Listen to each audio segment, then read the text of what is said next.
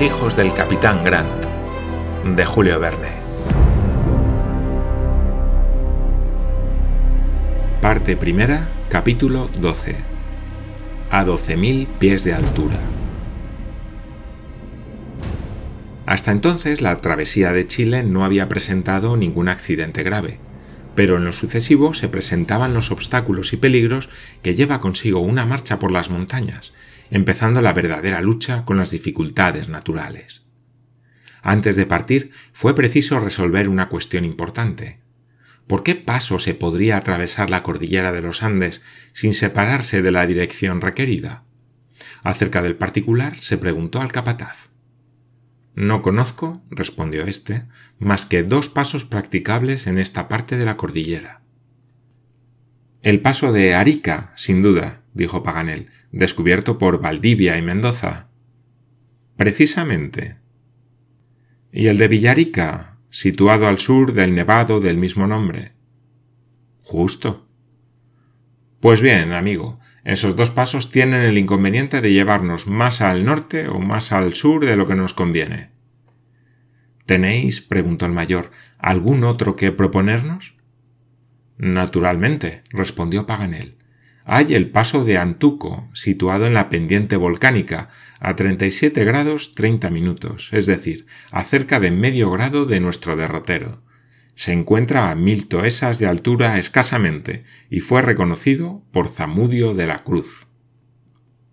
¿Y vos, capataz? preguntó Glenarvan. ¿Conocéis este paso? Sí, milord, lo he atravesado, y no os lo proponía porque es todo lo más una vereda para el ganado de la que se aprovechan los pastores indios de las vertientes orientales. Pues bien, amigo, respondió Glenarvan, por donde pasan los caballos, carneros y bueyes de los pengüeches, pasaremos también nosotros, y puesto que nos mantiene en línea recta, iremos por el paso de Antuco. Se dio inmediatamente la señal de marcha, y la comitiva penetró en el valle de las Lejas, entre grandes moles de caliza cristalizada. Subían los viajeros una cuesta casi insensible, a cosa de las once tuvieron que rodear un lago de poca consideración, receptáculo natural y punto de cita pintoresco de todos los ríos de las cercanías, que llegaban a él murmurando y se confundían tranquilamente. Encima del lago se extendían espaciosos llanos cubiertos de gramíneas, donde pastaban los rebaños indios. Se encontró luego un pantano que se prolongaba de sur a norte, y del cual se salió bien por el instinto de los mulos. A la una apareció en la cresta de una roca que coronaba con sus desmanteladas almenas el fuerte ballenero. Más adelante las pendientes se hacían ásperas y pedregosas, y los guijarros, desprendidos por los cascos de los mulos, rodaban al pasar, formando ruidosas cascadas de piedras. A cosa de las tres se destacaron nuevas ruinas pintorescas de un fuerte destruido cuando el levantamiento en 1770. Decididamente, como si las montañas por sí solas, dijo Paganel, no bastaran para separar a los hombres, estos las fortifican. Desde aquel punto el camino se hizo difícil y hasta peligroso. El ángulo de las pendientes se abrió más y más, se prolongaron los picos, y los precipicios se ahondaron de una manera espantosa. Los mulos avanzaban con prudencia, con la cabeza gacha, olfateando el camino. Se andaba en fila, algunas veces, al volver un violento recodo, la madrina desaparecía y la caravana se guiaba entonces por el lejano ruido de sus cascabeles. Con frecuencia también, las caprichosas revueltas del camino dividían la columna en dos líneas paralelas, y el capataz podía hablar a los mulateros al paso que una grieta que tenía apenas dos toesas de anchura pero doscientas de profundidad interponía entre ellos un inaccesible abismo. La vegetación herbácea luchaba aún contra la invasión de la piedra, pero iba ya de capa caída, como se dice vulgarmente, se batía en retirada, y el triunfo próximo del reino mineral sobre el vegetal no parecía ya dudoso. Algunos rastros de lava de un color ferruginoso, erizados de cristales amarillos en forma de agujas, permitían reconocer la proximidad del volcán de Antuco. Las rocas, acumuladas unas sobre otras y amenazando caer, se sostenían contra todas las leyes del equilibrio. era evidente que los cataclismos habían de modificar fácilmente su aspecto, y al considerar aquellos picos sin aplomar, aquellas cúpulas torcidas, aquellas colinas mal sentadas, era fácil ver que aún no había llegado para aquella región montañosa la hora de la estabilidad definitiva. En estas condiciones era difícil reconocer el camino. La agitación casi incesante de la armazón de los Andes altera con frecuencia el trazado y los puntos que sirven de señal para orientarse dejan de estar donde estaban. Así es que el capataz vacilaba, se paraba, miraba alrededor, interrogaba la forma de las rocas, buscaba en las piedras quebradizas las huellas de los indios. La orientación era imposible.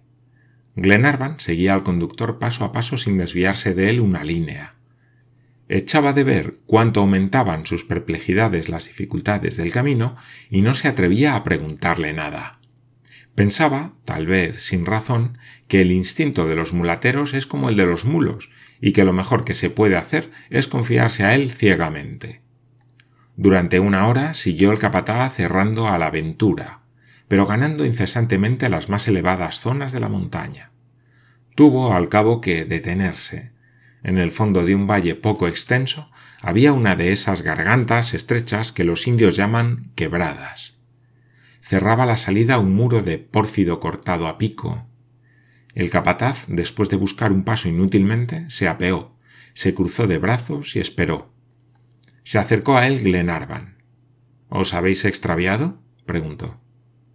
No, milord, respondió el capataz. Sin embargo, no estamos en el paso de Antuco. En él estamos. ¿No os engañáis? No. He aquí los restos de una hoguera que ha servido a los indios y las huellas que ha dejado su ganado. Pues bien, siendo así como decís, está claro que han pasado. Han pasado, pero ya no volverán a pasar. El último terremoto ha vuelto impracticable el camino que había. Ha vuelto impracticable el camino para los mulos, respondió el mayor, pero no para los hombres.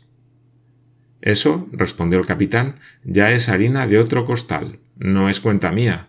Yo he hecho lo que he podido. Mis mulos y yo estamos dispuestos a retroceder si queréis que vayamos a buscar los otros pasos de la cordillera. ¿Necesitaremos mucho tiempo? No bajará de tres días. Glenarvan oía silencioso las palabras del capataz el cual se hallaba evidentemente dentro de las condiciones del contrato. Sus mulos no podían ir más lejos.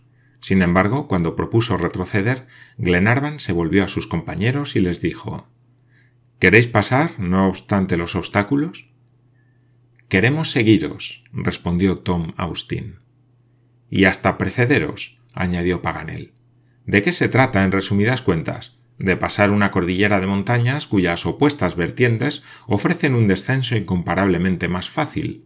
Hecho esto, encontraremos a los vaqueanos argentinos que nos guiarán por las pampas, y caballos ligeros como el viento, acostumbrados a galopar en las llanuras. Adelante, pues, sin vacilar. Adelante. gritaron los compañeros de Glenarvan. ¿Vos no nos acompañáis? preguntó éste al capataz. Soy conductor de mulos, respondió el mulatero. Como queráis. Nos pasaremos sin él, dijo Paganel.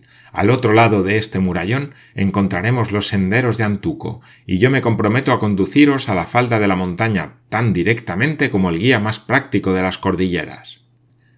Glenarvan arregló la cuenta al capataz y le despidió con mulas y zagales. Entre los siete viajeros se repartieron las armas, los instrumentos y algunos víveres. Todos acordaron emprender inmediatamente la marcha y viajar, si era preciso, una parte de la noche. En la escarpa de la izquierda serpenteaba un sendero escabroso por el cual no hubieran podido andar los mulos. Las dificultades del tránsito fueron considerables, pero después de dos horas de fatigas y revueltas, Glenarvan y sus compañeros se hallaron en el paso de Antuco. Estaban entonces en la parte andina, propiamente dicha, que dista poco de la arista superior de las cordilleras, pero no distinguieron la menor apariencia de camino abierto ni de paso determinado.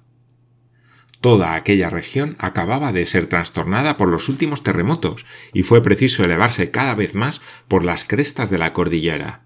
Paganel se puso de bastante mal humor al ver que el camino no estaba libre y comprendió las rudas fatigas que había que arrostrar para ganar la cima de los Andes, cuya altura media está comprendida entre 11.000 y 12.000 pies. Afortunadamente el tiempo estaba tranquilo y el cielo sereno y la estación era favorable.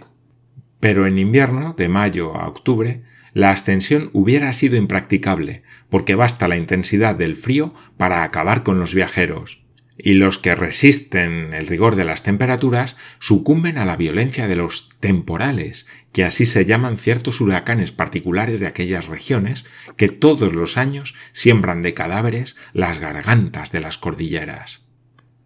Toda la noche se pasó subiendo, siempre subiendo. A fuerza de agarrarse con las uñas, se pudo poner el pie en mesetas casi inaccesibles. Hubo que salvar de un salto despeñaderos anchos y profundos, dándose unos a otros la mano, con los brazos se reemplazaban las cuerdas y los hombros servían de escalones. Aquellos hombres intrépidos parecían una compañía de volatineros entregada a toda la locura de los juegos de Ícaro. Entonces tuvieron mil ocasiones de ejercitarse el vigor de Mulrady y la destreza de Wilson. Los dos bravos escoceses se multiplicaban, y más de una vez, sin su abnegación y su valor, no hubiera podido pasar la caravana. Glenarvan no perdía de vista al joven Roberto, cuya edad y natural viveza le volvían imprudente. Paganel avanzaba con todo el ardor de un verdadero francés. El mayor no se movía más que lo estrictamente necesario y se elevaba de una manera insensible. ¿Había notado él mismo que hacía muchas horas que estaba subiendo? Es dudoso. Tal vez se figuraba estar bajando. A las cinco de la mañana los viajeros habían alcanzado una altura de 7.500 pies, determinada por la observación barométrica. Se hallaban entonces en las mesetas secundarias, último límite de la región arborescente. Allí saltaban algunos animales que hubieran labrado la dicha de un cazador, y ellos lo conocían porque desde muy lejos huían a la aproximación de los hombres. Entre ellos se veía a la llama, animal precioso de las montañas que reemplaza sin desventaja al carnero, al buey y al caballo, y vive donde no viviría el mulo. Entre ellos se veía la chinchilla, pequeño roedor apacible y tímido, de magnífica y solicitada piel, que ocupa un término medio entre la liebre y el gerbo, dándole sus extremidades posteriores la apariencia de un canguro. No hay nada tan agradable como ver a ese ligero animal saltando de un árbol a otro a la manera de una ardilla. Ese animal no es todavía un pájaro, decía Paganel, pero ya no es un cuadrúpedo. No eran, sin embargo, aquellos animales los únicos habitantes de la montaña. A la altura de nueve mil pies, en el límite de las nieves perpetuas, vivían rumiantes de incomparable belleza. La alpaca, de largo y sedoso pelo, y esa especie de cabra sin cuernos, elegante y altiva, llamada vicuña por los naturalistas y célebre por la finura de su lana. Pero no había que pensar en aproximarse a ellas, que bastante hacían con dejarse ver, huyendo con tanta velocidad como si tuviesen alas y deslizándose sin ruido por alfombras de nieve que deslumbraban con su blancura. El aspecto de las regiones se había metamorfoseado enteramente. Grandes témpanos de hielo, azulados en algunas escarpas, se levantaban en todas direcciones y reflejaban los primeros rayos del sol. La ascensión fue entonces muy peligrosa no se podía dar un paso sin sondear primero la nieve para reconocer los derrumbaderos. Wilson se había colocado a la cabeza de la fila y tanteaba con el pie los ventisqueros. Sus compañeros ponían exactamente el pie en sus huellas y se abstenían de levantar la voz, porque el menor ruido, agitando las capas de aire, podía provocar la caída de moles de nieve suspendida a setecientos u ochocientos pies de la cabeza de los viajeros. Estos habían llegado entonces a la región de los arbustos, los cuales, 250 toesas más arriba, cedieron su imperio a las gramíneas y a los cactos. A once mil pies, estas plantas abandonaron también el suelo árido y desapareció hasta el último vestigio de vegetación. Los viajeros no habían hecho más que un alto, que fue a las cuatro, para reparar sus fuerzas con un ligero almuerzo, y renovando su energía sobrehumana, prosiguieron la ascensión y desafiaron peligros incesantemente mayores. Tuvieron que ganar agudas aristas y pasar por encima de precipicios que no se atrevía a medir la mirada. De trecho en trecho, cruces de madera eran indicios de multiplicadas catástrofes. A las dos de la tarde, una inmensa meseta sin apariencia alguna de vegetación, un verdadero desierto, se extendía entre picos descarnados. El aire era seco y el cielo tenía un azul transparente. En aquella altura no se conocen las lluvias y los vapores solo se resuelven en nieve y en granizo.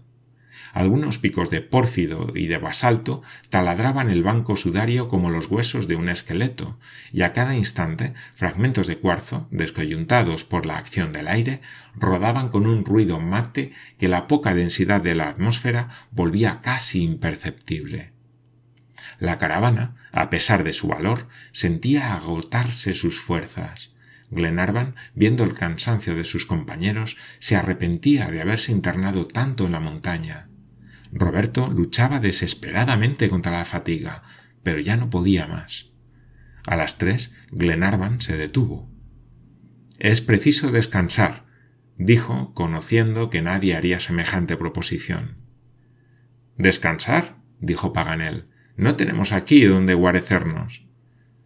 Por mí no, milord, respondió el valeroso niño. Aún puedo andar. No os detengáis. Te llevaremos, hijo mío, respondió Paganel, pero es preciso ganar a toda costa la vertiente oriental. Allí hallaremos también alguna choza donde refugiarnos. Pido otras dos horas de marcha. ¿Sois todos del mismo parecer? preguntó Glenarvan. Sí, respondieron sus compañeros. Mulrady añadió Yo me encargo del niño y se volvió a tomar la dirección del este, continuando por espacio de otras dos horas aquella ascensión espantosa. Se subía incesantemente para llegar a las últimas cumbres de la montaña. La rarificación del aire producía esa opresión dolorosa conocida con el nombre de puna. La sangre brotaba de las encías y de los labios por falta de equilibrio, y tal vez también por la influencia de las nieves, que a una gran altura vician evidentemente la atmósfera. La falta de densidad tenía que suplirse con inspiraciones frecuentes, activando de este modo la circulación, lo que fatigaba tanto a los viajeros como la reverberación de los rayos del sol en las capas de nieve. Por mucha que fuese la fuerza de voluntad de aquellos hombres más que valientes, llegó un momento en que los más vigorosos desfallecieron, y el vértigo, ese terrible mal de las montañas, no sólo destruía su energía física, sino también su energía moral. No se lucha impunemente contra fatigas de ese género. Pronto empezaron a menudear los tropezones y las caídas, y los que caían no avanzaban ya más que a gatas arrastrándose de rodillas.